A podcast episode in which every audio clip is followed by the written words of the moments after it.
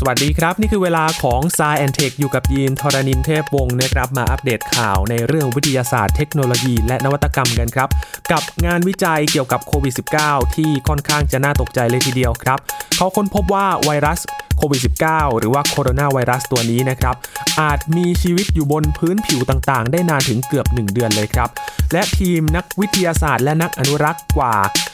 350 คนจาก 40 ประเทศนะครับ ได้ออกมาเตือนว่าวาและโลมาอาจจะเสี่ยงสูญพันธุ์ได้ ด้วยสาเหตุอะไรมาติดตามรายละเอียดกัน และเรื่องราวของเทคโนโลยีหุ่นยนต์ในโรงงานอุตสาหกรรมนะครับ ที่ออกแบบมาเพื่อช่วยให้ ผ่อนแรงและก็สร้างความเหมาะสมให้กับการทำงานในรูปแบบต่างๆ และปิดท้ายด้วยเรื่องราวของรถยนต์ไฟฟ้า และรถยนต์พลังงานไฮโดรเจนนะครับ ว่าทั้ง 2 แบบนี้แตกต่างกันอย่างไร ติดตามได้ใน Science Tech วันนี้ครับ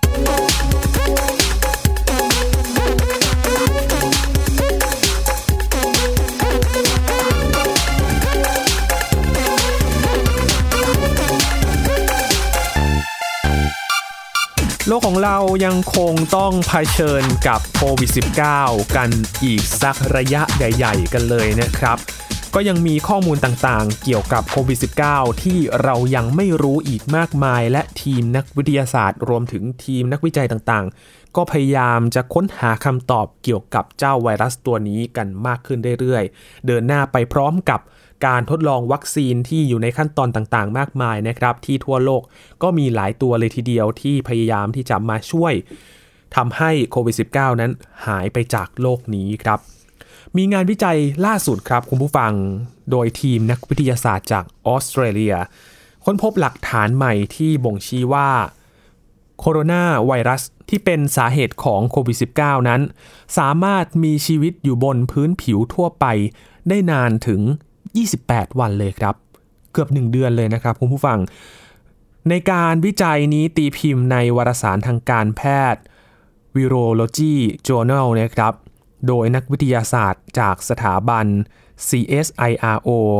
ซึ่งเป็นสำนักงานด้านวิทยาศาสตร์แห่งชาติของออสเตรเลีย ค้นพบว่าเชื้อไวรัสซาโค v 2หรือว่าไวรัสโควิด -19 นี้นะครับ มีความทนทานสูง โดยสามารถมีชีวิตอยู่บนพื้นผิวเรียบแข็งต่างๆ ที่อุณหภูมิ 20 องศาเซลเซียส ได้นานสูงสุด 28 วัน เทียบกับไวรัสไข้หวัดใหญ่ที่สามารถมีชีวิตอยู่บนพื้นผิวชนิดเดียวกัน ได้นานสูงสุด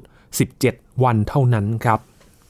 โดยพื้นผิวต่างๆ ที่โคโรนาไวรัสสายพันธุ์นี้สามารถมีชีวิตอยู่ได้นะครับ ยังรวมถึง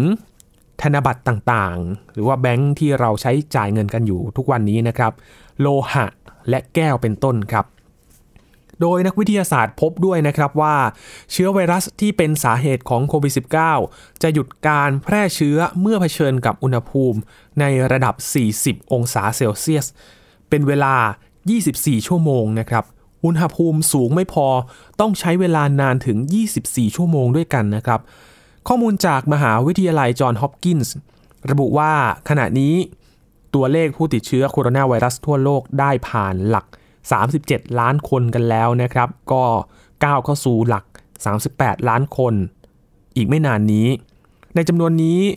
มีผู้เสียชีวิตแล้วมากกว่า1ล้าน70,000 คนครับ ซึ่งตอนนี้สหรัฐอเมริกาก็ยังคงมีจำนวนผู้ติดเชื้อมากที่สุดในโลกรองลงมาก็คืออินเดียแล้วก็บราซิลครับ โดยผู้เชี่ยวชาญด้านสาธารณสุขก็คาดการว่า จำนวนผู้ติดเชื้อสะสมในอินเดีย อาจจะแซงหน้าสหรัฐอเมริกาในอีกไม่กี่วันข้างหน้านี้ครับ หลังจากที่มีผู้ติดเชื้อรายใหม่ในอินเดีย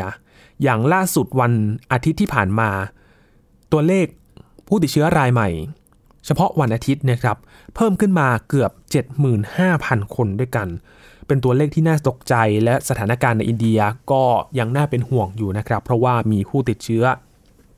รายวันสูงขึ้นเรื่อยๆ เป็นหลักหมื่นคนเลยทีเดียว ก็มีความกังวลว่าอาจจะแซงหน้าสหรัฐในอีกไม่กี่วันข้างหน้านี้ครับ นี่คือข้อมูลล่าสุดจากการวิจัยของทีมนักวิทยาศาสตร์ออสเตรเลียนะครับเกี่ยวกับการคงอยู่การมีชีวิตอยู่ของเจ้าไวรัสโควิด -19 นี้ครับ ถัดมาเป็นเรื่องของสัตว์โลกกันบ้างนะครับเป็นข้อมูลที่น่าเป็นห่วงเช่นเดียวกันครับ โดยนักวิทยาศาสตร์ และนักอนุรักษ์มากกว่า 350 คน จากทั้งหมด 40 ประเทศครับ เขาได้ร่วมลงนามในจดหมายเรียกร้อง ให้ทั่วโลกนั้น ช่วยกันอนุรักษ์วานและโลมาครับ เพราะว่ามีข้อมูลจากทางนักวิทยาศาสตร์ เขาบอกว่า สายพันธุ์มากกว่าครึ่งหนึ่งของวานและโลมาทั้งหมดอยู่ในภาวะที่น่ากังวลครับ และมีสองสายพันธุ์ด้วยกันที่เสี่ยงสูญพันธุ์มาก จดหมายฉบับนี้ระบุว่า การไม่จัดการกับสภาพทะเลที่เต็มไปด้วยมลพิษ และถูกใช้ประโยชน์มากเกินไป จะทำให้วานและโลมาหลายสายพันธุ์สูญพันธุ์ภายในช่วงอายุเรานี้ และแม้แต่วานพันธุ์ขนาดใหญ่ที่เป็นที่รู้จักกันดีก็อาจจะเสี่ยงสูญพันธุ์ด้วยเช่นเดียวกันครับ Save the Whales หรือช่วยการรักษาวานเป็นสโลแกนของ นักอนุรักษ์นะครับที่คุ้นหูกันดีจากช่วงทศวรรษที่ 70ถึง80 ซึ่งช่วยนำมาสู่การประกาศยุติการล่าวานเชิงพาณิชย์สำเร็จในเวลาต่อมา แต่ตอนนี้สัตว์เลี้ยงลูกด้วยนมเหล่านี้ครับอาจจะต้องเผชิญภัยอันตรายใหม่ ๆ มากมายจากการกระทำของมนุษย์ไม่ว่าจะเป็นขยะพลาสติก การสูญเสียถิ่นที่อยู่ตามธรรมชาติ การถูกล่า การเปลี่ยนแปลงสภาพภูมิอากาศ และการถูกเรือที่แล่นผ่านชน แต่ปัจจัยที่น่าจะสร้างความเสียหายมากที่สุดในตอนนี้ก็คือการติดอุปกรณ์จับปลาชนิดอื่น ๆ โดยบังเอิญครับ ซึ่งประเมินว่าสาเหตุที่ว่านี้ทำให้วานและโลมาตายไปราว3 0 0แสนตัวต่อปีด้วยกันครับ นักวิทยาศาสตร์กลุ่มนี้ระบุว่า วาฬไรท์แอตแลนติกเหนือนะครับ เหลืออยู่เพียงแค่ไม่กี่ร้อยตัวในโลกนี้ ส่วนโลมาว วาติก้าซึ่งพบในอ่าวแคลิฟอร์เนียก็อาจเหลือเพียง 10 ตัวในโลกนี้ครับพวกเขาบอกว่าหลีกเลี่ยงไม่ได้ที่สัตว์ทั้งสองสายพันธุ์ที่ว่านี้จะหายไปตามโลมาไป๋จี้นะครับซึ่งเคยพบได้ทั่วไปในแม่น้ำแยงซี แต่ตอนนี้เชื่อกันว่าสูญพันธุ์ไปแล้วครับ ผู้เชี่ยวชาญจากสหราชอาณาจักร สหรัฐอเมริกา เม็กซิโก แอฟริกาใต้ บราซิล และอื่นๆ อีกมากมายครับ บอกว่าจริง ๆ แล้ว การสูญเสียนี้สามารถหลีกเลี่ยงได้ แต่ไม่มีแรงผลักดันทางการเมืองมากพอ ดรซูซานลิเบอร์แมนจากสมาคมอนุรักษ์สัตว์ป่าที่นิวยอร์กก็ได้ให้สัมภาษณ์กับสำนักข่าว BBC นะครับ บอกว่าเป็นเรื่องที่สำคัญที่รัฐบาลจะต้องพัฒนาและก็ให้ทุน และใช้มาตรการที่จำเป็นครับในการป้องกันและรักษาสายพันธุ์ที่โดดเด่นเหล่านี้ พวกมันจะได้ไม่ถึงจุดจบเหมือนกับโลมาน้ำจืดไปจีนั่นเอง ด้านคุณซาร่าโดแมน จากกลุ่มอนุรักษ์วาน และโลมาในสหราชอาณาจักรก็บอกว่า การจับปลาเหล่านี้ ไปพร้อมกับปลาอื่นโดยที่ไม่ได้ตั้งใจนั้นก็เป็นปัญหาที่เกิดขึ้นในน่านน้ำสหราชอาณาจักรนะครับ โดยทำให้สัตว์เลี้ยงลูกด้วยนม รวมถึงสัตว์อื่น ๆ อาทิ แมวน้ำและนกหลายพันตัวต้องตายไปในแต่ละปีครับ เป็นเรื่องที่น่าเป็นห่วงมาก ๆ เลยนะครับ พูดถึงสถานการณ์ต่าง ๆ ที่เป็นปัจจัยที่ทำให้วานและโลมาเสี่ยงสูญพันธุ์ อีกเรื่องหนึ่งที่เคยคุยกับอาจารย์บัญชาธนบุญสมบัติไว้นะครับ นั่นก็คือ ภาวะ ทะเลเป็นกรดมากขึ้น สิ่งนี้ก็เป็นสิ่งที่น่ากลัวเหมือนกันนะครับ เพราะว่าผลกระทบที่มีการเปิดเผยมาอย่างปูที่อยู่ในทะเลนะครับ ปูแลงจีเนียสที่มีข้อมูลบอกว่ากระดองของปูนั้นมีความเปราะบางมากขึ้น แล้วก็มีการหาสาเหตุกัน สาเหตุสำคัญอย่างหนึ่งก็คือว่า ทะเลเป็นกรดมากขึ้น ไปกัดเซาะกัด กร่อนกระดองปูทำให้มีความบางลง เพราะว่ากระดองของปูก็มีเป็นลักษณะหินปูนนะครับ ก็ทนความเป็นกรดได้ ไม่มากเท่าไหร่ก็ทำให้นะสภาพของกระดองปูนั้นกลายเป็นนิ่มๆ คล้ายกับปูนิ่มนั่นเองนะครับ และอีกเรื่องหนึ่งที่เป็นเรื่องใหม่ที่เราเพิ่งจะคุยกันกับอาจารย์บัญชาไปได้ไม่นานก็คือ คลื่นความร้อนใต้ทะเลครับ อันนี้ก็เป็นอีกหนึ่ง เรื่องที่น่ากลัวเหมือนกัน นอกจากคลื่นความร้อนที่อยู่บนดินแล้วที่เป็นเรื่องของการเปลี่ยนแปลงสภาพภูมิอากาศแล้ว คลื่นความร้อนที่อยู่ใต้ทะเลนั้น ก็เป็นอีกภาวะหนึ่งที่น่ากลัวเช่นเดียวกันนะครับ จะเห็นได้ว่าการเปลี่ยนแปลงทางสิ่งแวดล้อมที่ไม่ปกติในขณะนี้นะครับ จะต้องเร่งหาทางแก้ปัญหาโดยเร็วที่สุดครับเพราะว่า สภาพอากาศโลกอาจจะมีความรุนแรงมากขึ้น และสิ่งที่นักวิทยาศาสตร์เคยคาดการไว้ว่าในอนาคตอุณหภูมิเฉลี่ยของโลกจะเพิ่มขึ้นในอีกประมาณ 100 ปีข้างหน้าอาจจะเร็วขึ้นกว่านี้นะครับ อย่างนาฬิกาที่นับถอยหลังในตอนนี้นะครับ climate clock ที่นับถอยหลังตอนนี้ เหลือเวลาอีกประมาณ 7 ปีเท่านั้น ที่อาจจะนำไปสู่หายนะของโลก เพราะว่าอุณหภูมิเฉลี่ยของโลกอาจจะเพิ่มสูงขึ้น และจะทำให้การเปลี่ยนแปลงต่างๆ ที่เกิดขึ้นบนโลกนี้มีความรุนแรงมากขึ้นนะครับ นี่ก็ถือว่าเป็นอีกหนึ่งสัญญาที่เกิดขึ้นนะครับ ที่ประกอบกับข้อมูลของนักวิทยาศาสตร์ที่ช่วยยืนยันว่า หากเกิดการเปลี่ยนแปลงขึ้นในช่วงเวลานี้จริง ๆ นั้น สภาวะของโลกอาจจะกูไม่กลับแล้วก็ได้นะครับ เพราะฉะนั้นต้องเร่งแก้ไขปัญหาเรื่องของภาวะโลกร้อนตอนนี้นะครับคุณผู้ฟังครับช่วงนี้พักกันก่อนนะครับ ช่วงหน้าไปติดตามเรื่องราวของเทคโนโลยีกันบ้างครับ จะพาไปติดตามเรื่องราวของหุ่นยนต์ในโรงงานอุตสาหกรรมครับ ที่ตอนนี้มีการประยุกต์ใช้ให้หุ่นยนต์แต่ละประเภทนั้นได้รับการออกแบบให้มีความเหมาะสมกับการทำงานในรูปแบบต่างๆนะครับจะเป็นยังไงติดตามได้ในช่วงหน้ากับ Science Tech ครับ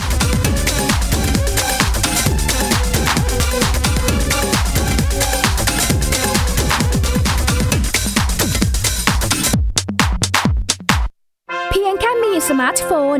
ก็ฟังได้ Thai PBS Digital Radio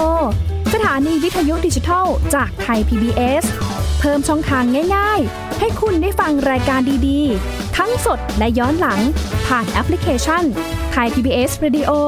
หรือเวอร์บายเว็บไทยพีบีเอสเรดิโอคอมไทยพีบีเอสดิจิทัลเรดิโออินฟอร์ทนเมนต์ for all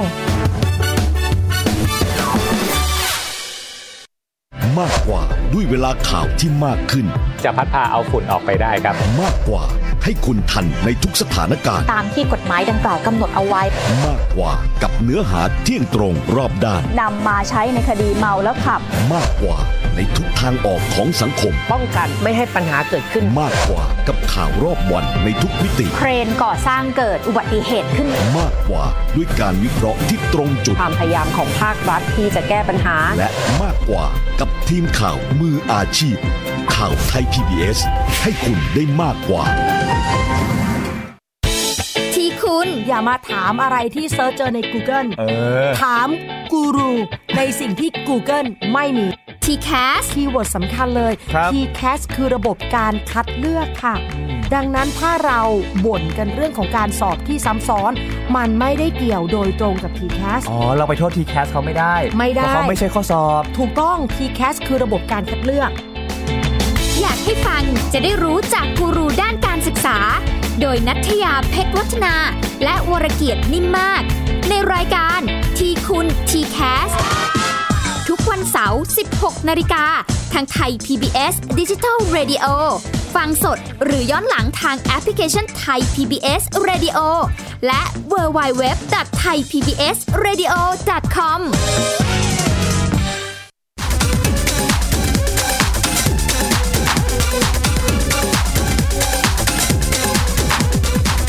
กลับมาติดตาม Science Tech กันต่อนะครับ ยังอยู่กับยีนทรณินเทพวงศ์ครับ ช่วงนี้มาติดตามเรื่องราวของเทคโนโลยีกันบ้างนะครับ พาไปดูเรื่องราวของหุ่นยนต์ในโรงงานอุตสาหกรรมนะครับ ปัจจุบันนั้นมีการนำหุ่นยนต์เข้ามาใช้ในภาคการผลิตอุตสาหกรรม เพิ่มศักยภาพในการผลิตมากขึ้นนะครับ เพราะว่า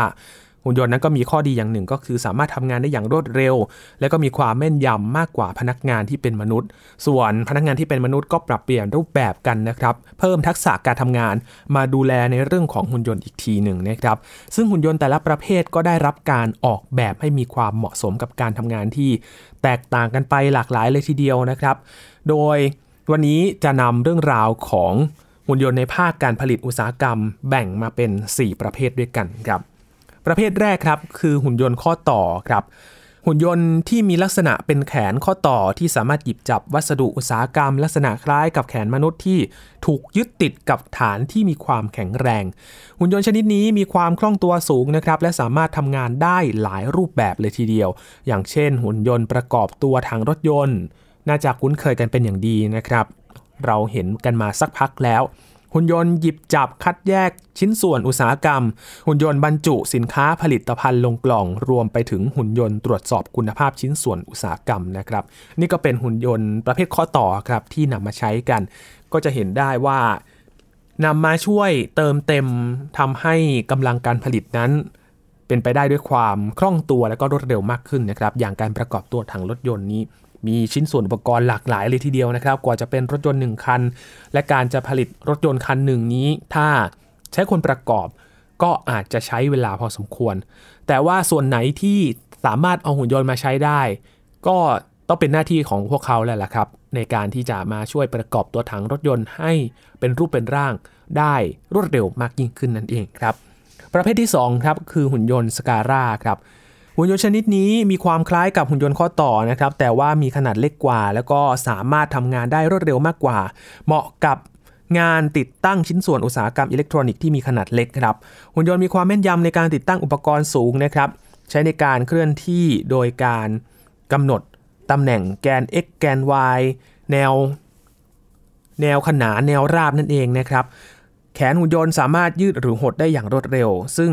หุ่นยนต์ประเภทนี้ก็มักจะมีราคาที่ค่อนข้างจะสูงครับ เพราะว่ามีการเคลื่อนตัวที่ค่อนข้างจะคล่องตัวเลยทีเดียวนะครับ เพราะฉะนั้นก็ต้องอาศัยการติดตั้งระบบติดตั้งอุปกรณ์ที่ค่อนข้างจะมีความซับซ้อนหน่อยนะครับทำให้ราคาค่อนข้างจะสูงครับ ประเภทที่ 3 ครับ หุ่นยนต์แมงมุม หรือว่า Delta Robots ครับหุ่นยนต์นี้มีลักษณะแขนจับพิเศษนะครับ คล้ายกับแมงมุมเลยนะครับ มี แบบว่าขาหลายขา และก็แขนหุ่นยนต์ทำงานด้วยระบบคอมพิวเตอร์ครับเคลื่อนที่ได้อย่างรวดเร็วเพื่อหยิบชิ้นส่วน วัสดุอุตสาหกรรมนะครับหุ่นยนต์ประเภทนี้บางรุ่นสามารถประกอบชิ้นส่วนขนาดเล็กได้ด้วยนะครับ มากถึง 300 ชิ้นต่อนาทีด้วยกัน ซึ่งอุตสาหกรรมที่ใช้หุ่นยนต์ประเภทนี้ก็อย่างเช่น เครื่องมือทางการแพทย์ครับหรือว่าเภสัชกรรม หรือการใช้เพื่อการผ่าตัดทางการแพทย์นั่นเองนะครับก็ใช้หลายแขนเพื่อที่จะมาประติดประต่อกันทำหลายอย่างร่วมกันนะครับเรียกได้ว่า all in one เลยทีเดียว ในเวลาเดียวกันนั้นสามารถทำหลายอย่างเป็นทุกอย่างให้เธอแล้วแบบนี้นะครับและประเภทสุดท้ายที่นำมาเสนอกันครับคือหุ่นยนต์ Cartesian ครับหุ่นยนต์ Cartesian ส่วนประกอบเป็นแกน 3 แกนนะครับลักษณะภายนอกนั้นแตกต่าง และก็มีขนาดใหญ่มากกว่าหุ่นยนต์ทั้ง 3 ประเภทก่อนหน้านี้เลยครับ การเคลื่อนที่เปลี่ยนตำแหน่งของแขนหุ่นยนต์ ก็ใช้การทำงานร่วมกันทั้ง 3 แกนครับทำให้มีข้อจำกัดในการปรับทิศทาง แต่ว่าได้ความแข็งแกร่งมาทดแทนครับโดยหุ่นยนต์ Cartesian นั้นสามารถยกชิ้นส่วนที่มีน้ำหนักมาก เหมาะกับการก่อสร้างขนาดใหญ่ อย่างเช่น การผลิตชิ้นส่วนอุตสาหกรรมขนาดใหญ่ด้วยเครื่องพิมพ์ 3 มิตินั่นเอง ขนาดใหญ่แบบนี้เรียกได้ว่าถึงขั้นต้องสร้างบ้านกันเลยครับ เพราะว่าใช้โครงสร้างของหุ่นยนต์ที่ค่อนข้างใหญ่เลยทีเดียวนะครับ ในการที่จะประกอบสร้างสิ่งต่างๆ ที่มีชิ้นส่วนใหญ่ ๆ ขนาดมหึมานะครับ อย่างหุ่นยนต์ข้อต่อประเภทแรกที่เรานำเสนอไปเขาประกอบรถยนต์กันใช่ไหมครับ และเขาระบุว่าหุ่นยนต์ Cartesian มีขนาดใหญ่กว่าทั้ง 3 ประเภท แน่นอนว่าใหญ่กว่ารถยนต์แน่นอนครับเป็นบ้านก็ได้ เป็นตึกก็ได้นะครับ นี่ก็คือรูปแบบของหุ่นยนต์ในโรงงานอุตสาหกรรมที่มีให้เห็นในปัจจุบันนี้นะครับ ที่มาปรับใช้ในการทำงานในด้านต่างๆ ที่เหมาะสมมากขึ้นแล้วก็ช่วยผ่อนแรงให้กับการทำงานไม่น้อยเลยทีเดียวนะครับ ก็ทำให้การทำงานต่างๆ นั้นรวดเร็วมากขึ้นพอสมควรเลยครับ บิท้ายวันนี้จะนำเสนอเรื่องราวของรถยนต์กันนะครับ กับรถยนต์ 2 ประเภทครับ คือรถยนต์ไฟฟ้าและก็รถยนต์ไฮโดรเจนนะครับ จะมาเปรียบเทียบกันว่าทั้ง 2 ประเภทนี้ต่างกันอย่างไรบ้างนะครับ พูดถึงแนวคิดในการอนุรักษ์สิ่งแวดล้อมนะครับที่นำมาใช้เป็นพลังงานทดแทน ตอนนี้ก็เข้ามาสู่วงการการผลิตยานพาหนะ หรือว่ารถยนต์กันแล้วนะครับ ที่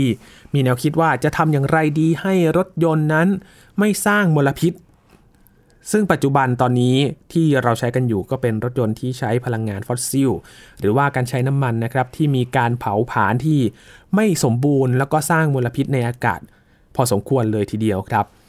แนวคิดการที่จะสร้างรถยนต์ที่เป็นพลังงานอนุรักษ์สิ่งแวดล้อม จึงเป็นที่นิยมมากขึ้นในปัจจุบันนะครับ ถึงขั้นที่ว่าทางฝั่งยุโรปตอนนี้ประกาศแผนชัดเจนแล้วว่า ในอีกไม่กี่ปีข้างหน้านั้น จะไม่ผลิตรถยนต์ที่ใช้น้ำมันแล้ว และหันมาใช้รถยนต์ไฟฟ้ากันเต็มรูปแบบกำหนดรถแมพวางแผนกันแล้วนะครับ ว่าปีไหนกันบ้างที่จะใช้รถยนต์พลังงานทางเลือก แต่ละประเทศก็กำหนดปีแตกต่างกันไป แต่ก็ห่างกันประมาณ 5 ปี 10 ปีนะครับ ไม่ห่างกันมากสักเท่าไหร่ ซึ่งตอนนี้ครับ รถยนต์พลังงานไฟฟ้าถือว่าเป็นทางเลือกแรก ๆ เลยนะครับ เนื่องจาก รถยนต์พลังงานไฟฟ้ามีการปล่อยมลพิษเท่ากับศูนย์ในขณะเดียวกันครับ ก็มีรถยนต์พลังงานไฮโดรเจน ก็ได้รับความสนใจเพิ่มมากขึ้นเช่นเดียวกันครับ แม้ว่ารถยนต์ทั้งสองรูปแบบนี้ก็จะมีความเหมือนกันตรงที่ใช้มอเตอร์ไฟฟ้าในการขับเคลื่อนนะครับ แต่ว่าโดยรายละเอียดต่างๆ นั้นก็มีความแตกต่างกันหลายอย่างกันเลยครับ เรามาเปรียบเทียบกันนะครับ อย่างแรกก็คือ เรื่องของราคาครับคุณผู้ฟัง รถยนต์พลังงานไฮโดรเจนนั้นมีราคาแพงกว่ารถยนต์ไฟฟ้าประมาณ 1-2 เท่าตัวเลยนะครับโอ้โหพอสมควรเลยครับ เนื่องจากต้นทุนในการผลิตที่มีความซับซ้อนมากกว่านะครับ ตัวรถก็ต้องรองรับทั้งแบตเตอรี่ ทั้งถังจัดเก็บไฮโดรเจนเหลว รวมไปถึงมอเตอร์ไฟฟ้า นอกจากนี้ถ้าหากคำนวณค่าใช้จ่ายอื่น ๆ ในระยะยาวแล้วนะครับ รถยนต์พลังงานไฮโดรเจนก็อาจจะมี ค่าใช้จ่ายที่สูงกว่าหลายเท่าตัวเลยครับ รวมไปถึงจำนวนสถานีเติมไฮโดรเจนตอนนี้ที่มีจำนวนน้อยกว่า ในขณะที่สถานีชาร์จพลังงานไฟฟ้าก็เริ่มพบเห็นได้มากขึ้นแล้วนะครับ นี่ก็เป็นความต่างอย่างแรกก็คือ เรื่องของราคาที่ค่อนข้างจะต่างกันหลายเท่าตัวกันเลย และอย่างที่2ครับก็คือรูปแบบพลังงานเห็นได้ชัดก็คือว่า รถยนต์พลังงานไฮโดรเจนนั้น ใช้พลังงานไฮโดรเจนที่ได้จากกระบวนการแยกไฮโดรเจนออกจากน้ำบริสุทธิ์ โมเลกุลของน้ำประกอบไปด้วยอะตอมไฮโดรเจน 2 อะตอม อะตอมออกซิเจน 1 อะตอมนะครับ โดยการแยกไฮโดรเจนออกจากออกซิเจนทำได้ 3 วิธีด้วยกันครับ คือ กระบวนการความร้อนเคมี หรือว่า thermochemical process นะครับ แล้วก็กระบวนการไฟฟ้าเคมีหรือว่า electrochemical process และก็กระบวนการชีวเคมีครับ ซึ่งกระบวนการทั้ง 3 วิธีนี้ในปัจจุบันมีต้นทุนที่สูงอยู่นะครับ หลังจากแยกไฮโดรเจนสำเร็จแล้วก็จะถูกนำมาเก็บไว้ในรูปแบบของไฮโดรเจนเหลวเพื่อมาใช้งาน โดยการใช้งานไฮโดรเจนเหลวที่ถูกเติมเข้าไปในรถยนต์ จะถูกส่งไปทำปฏิกิริยากับออกซิเจน จนเกิดพลังงานไฟฟ้า พลังงานไฟฟ้าที่ได้นั้นก็จะถูกส่งไปเก็บไว้ในแบตเตอรี่ และส่งต่อไปยังมอเตอร์ไฟฟ้าเพื่อขับเคลื่อนรถยนต์ครับรถยนต์พลังงานไฟฟ้านั้นใช้พลังงานไฟฟ้าที่ถูกชาร์จ และเก็บไว้ในแบตเตอรี่ พลังงานไฟฟ้าสามารถผลิตได้จากแหล่งพลังงานหมุนเวียน หรือว่าแหล่งผลิตกระแสไฟฟ้าในรูปแบบอื่นๆ ซึ่งปัจจุบันนิยมใช้แบตเตอรี่ลิเธียมไอออน แบตเตอรี่ที่มีประสิทธิภาพสูงสุด และถูกใช้งานกันอย่างแพร่หลายทั้งในรถยนต์ไฟฟ้า หุ่นยนต์รวมถึงสมาร์ทโฟนของเราครับ ก็ใช้แบตเตอรี่ลิเธียมไอออนเช่นเดียวกัน รวมถึงคอมพิวเตอร์ พลังงานไฟฟ้าที่ถูกเก็บไว้ในแบตเตอรี่ ก็จะถูกส่งต่อไปยังมอเตอร์ไฟฟ้านะครับเพื่อขับเคลื่อนรถยนต์นั่นเองครับ ข้อแตกต่างข้อที่3นะครับก็คือการเติมพลังงานและการใช้ไฟฟ้าครับรถยนต์พลังงานไฮโดรเจนนั้น มีข้อได้เปรียบด้านการเติมพลังงานไฮโดรเจนเหลวภายในเวลาไม่กี่นาทีเท่านั้นครับส่วนรถยนต์พลังงานไฟฟ้าที่เราได้เห็นกันมากขึ้นนะครับ ถ้าสังเกตได้ดี เวลาชาร์จ แบตเตอรี่นั้น อาจจะต้องใช้เวลาหลายชั่วโมงเลยนะครับ เพื่อชาร์จพลังงานให้เต็ม ภายในตัวรถยนต์ อย่างไรก็ตามครับ ปัจจุบันก็มีความพยายามในการที่จะพัฒนาระบบ ชาร์จพลังงานไฟฟ้าแบบเร่งด่วนอยู่นะครับหรือว่า fast charging ซึ่งสามารถลดเวลาการชาร์จลงได้ภายในเวลา 10-15 นาที ทั้งนี้ก็ขึ้นอยู่กับเทคโนโลยีของแต่ละบริษัทครับ ซึ่งผู้ผลิตรถยนต์ไฟฟ้า ในประเทศจีนบางแห่งก็ใช้วิธีการถอดเปลี่ยนแบตเตอรี่ภายในตัวรถยนต์ด้วยนะครับ เพื่อที่จะเอาตัวแบตเตอรี่นั้นไปชาร์จเหมือนกับ แบตกล้องเลยนะครับคุณผู้ฟังที่ถอดออกมาจากกล้องเอาไปชาร์จกันก่อนให้เต็ม แล้วก็เปลี่ยนก้อนแบตกันนะครับ ออกมาทั้งคันเลย แล้วก็เอาไปชาร์จ เพื่อที่จะพร้อมสำหรับในการวิ่งรอบต่อไปนั่นเอง และอย่างสุดท้ายที่มาเปรียบเทียบกันครับ ก็คือเรื่องของระยะทางการวิ่งนั่นเอง ซึ่งตามทฤษฎีแล้วรถยนต์พลังงานไฮโดรเจน สามารถวิ่งได้ไกลกว่ารถยนต์พลังงานไฟฟ้านะครับ เนื่องจากว่ามีขีดความสามารถในการบรรทุกพลังงานได้มากกว่า แต่ปัจจุบันรถยนต์พลังงานไฮโดรเจน ยังไม่สามารถพัฒนาไปถึงจุดนั้นครับในขณะที่รถยนต์พลังงานไฟฟ้าถูกพัฒนาให้สามารถวิ่งได้ระยะไกลเกือบ 1,000 กิโลเมตรแล้วนะครับ ต่อการชาร์จพลังงานไฟฟ้า 1 ครั้ง ส่วน รถยนต์พลังงานไฮโดรเจนนั้นสามารถวิ่งได้ระยะทางไกลประมาณ 600 ถึง 700 กิโลเมตร ต่อการเติมเชื้อเพลิงไฮโดรเจน1ครั้ง ทางนี้ขึ้นอยู่กับการออกแบบและก็พัฒนารถยนต์ของแต่ละบริษัทด้วยนะครับ ในการใช้จริงอาจจะยังไม่ถึงขีดความสามารถที่ตามทฤษฎีตั้งไว้นะครับ แต่ว่าก็เป็นกำลังใจให้กับทีมงานในการ คิดค้นวิจัยเกี่ยวกับพลังงานทางเลือกในการที่จะมาใช้ทดแทนรถน้ำมันที่ใช้กันอยู่ในขณะนี้นะครับ เพื่อที่จะเป็นการลดการปล่อยมลพิษ แล้วก็อนุรักษ์สิ่งแวดล้อมในอนาคตด้วยนะครับ ในอีกไม่กี่อึดใจเองครับคุณผู้ฟังแต่อาจจะต้องใช้เวลาพัฒนากันสักพักหนึ่งเกี่ยวกับพลังงานทางเลือกนะครับ น่าจะได้ใช้กันเร็วๆนี้แน่นอนสำหรับรถยนต์พลังงานไฟฟ้ารวมถึงพลังงานไฮโดรเจนในอนาคตนี้นะครับ นี่ก็เป็นอีกหนึ่งตัวอย่างที่เป็นความพยายามของนักคิดค้นนะครับที่จะหาพลังงานทางเลือกมาใช้ทดแทน จริงๆมีอีกหลายอย่างเลยนะครับ ที่พยายามที่จะใช้พลังงานให้สะอาดที่สุดเพื่อที่จะลดการปล่อยมลพิษ เพราะว่าแน่นอนว่าตอนนี้มลพิษทางสิ่งแวดล้อม ส่งผลหลายอย่างทั้งการเปลี่ยนแปลงสภาพภูมิอากาศที่เกิดขึ้นในขณะนี้ รวมถึง สิ่งแวดล้อมต่างๆ ที่เกิดขึ้นส่งผลเสียการสูญพันธุ์ของสัตว์การปลูกพืชไม่ได้นะครับ สภาพอากาศส่งผลให้ที่ดินแห้งแล้ง ปลูกผลผลิตไม่ได้ตามที่ต้องการมากมายเลยทีเดียว ก็เป็นความหวังให้กับเราในอนาคตด้วยครับ ทั้งหมดนี้คือ ข่าวสารวิทยาศาสตร์เทคโนโลยี และนวัตกรรมที่มาฝากกันใน Science Tech วันนี้นะครับ คุณผู้ฟังติดตามรายการกันได้ที่ www.thaipbspodcast.com นะครับ รวมถึงพอดแคสต์ช่องทางต่างๆ ที่คุณกำลังรับฟังอยู่ครับ มาอัปเดตข่าวกับ Science Tech ได้ทุกที่ทุกเวลาเลยนะครับ ช่วงนี้ยีนทรณินเทพวงศ์ขอบพระคุณสำหรับการติดตามรับฟังครับ สวัสดีครับ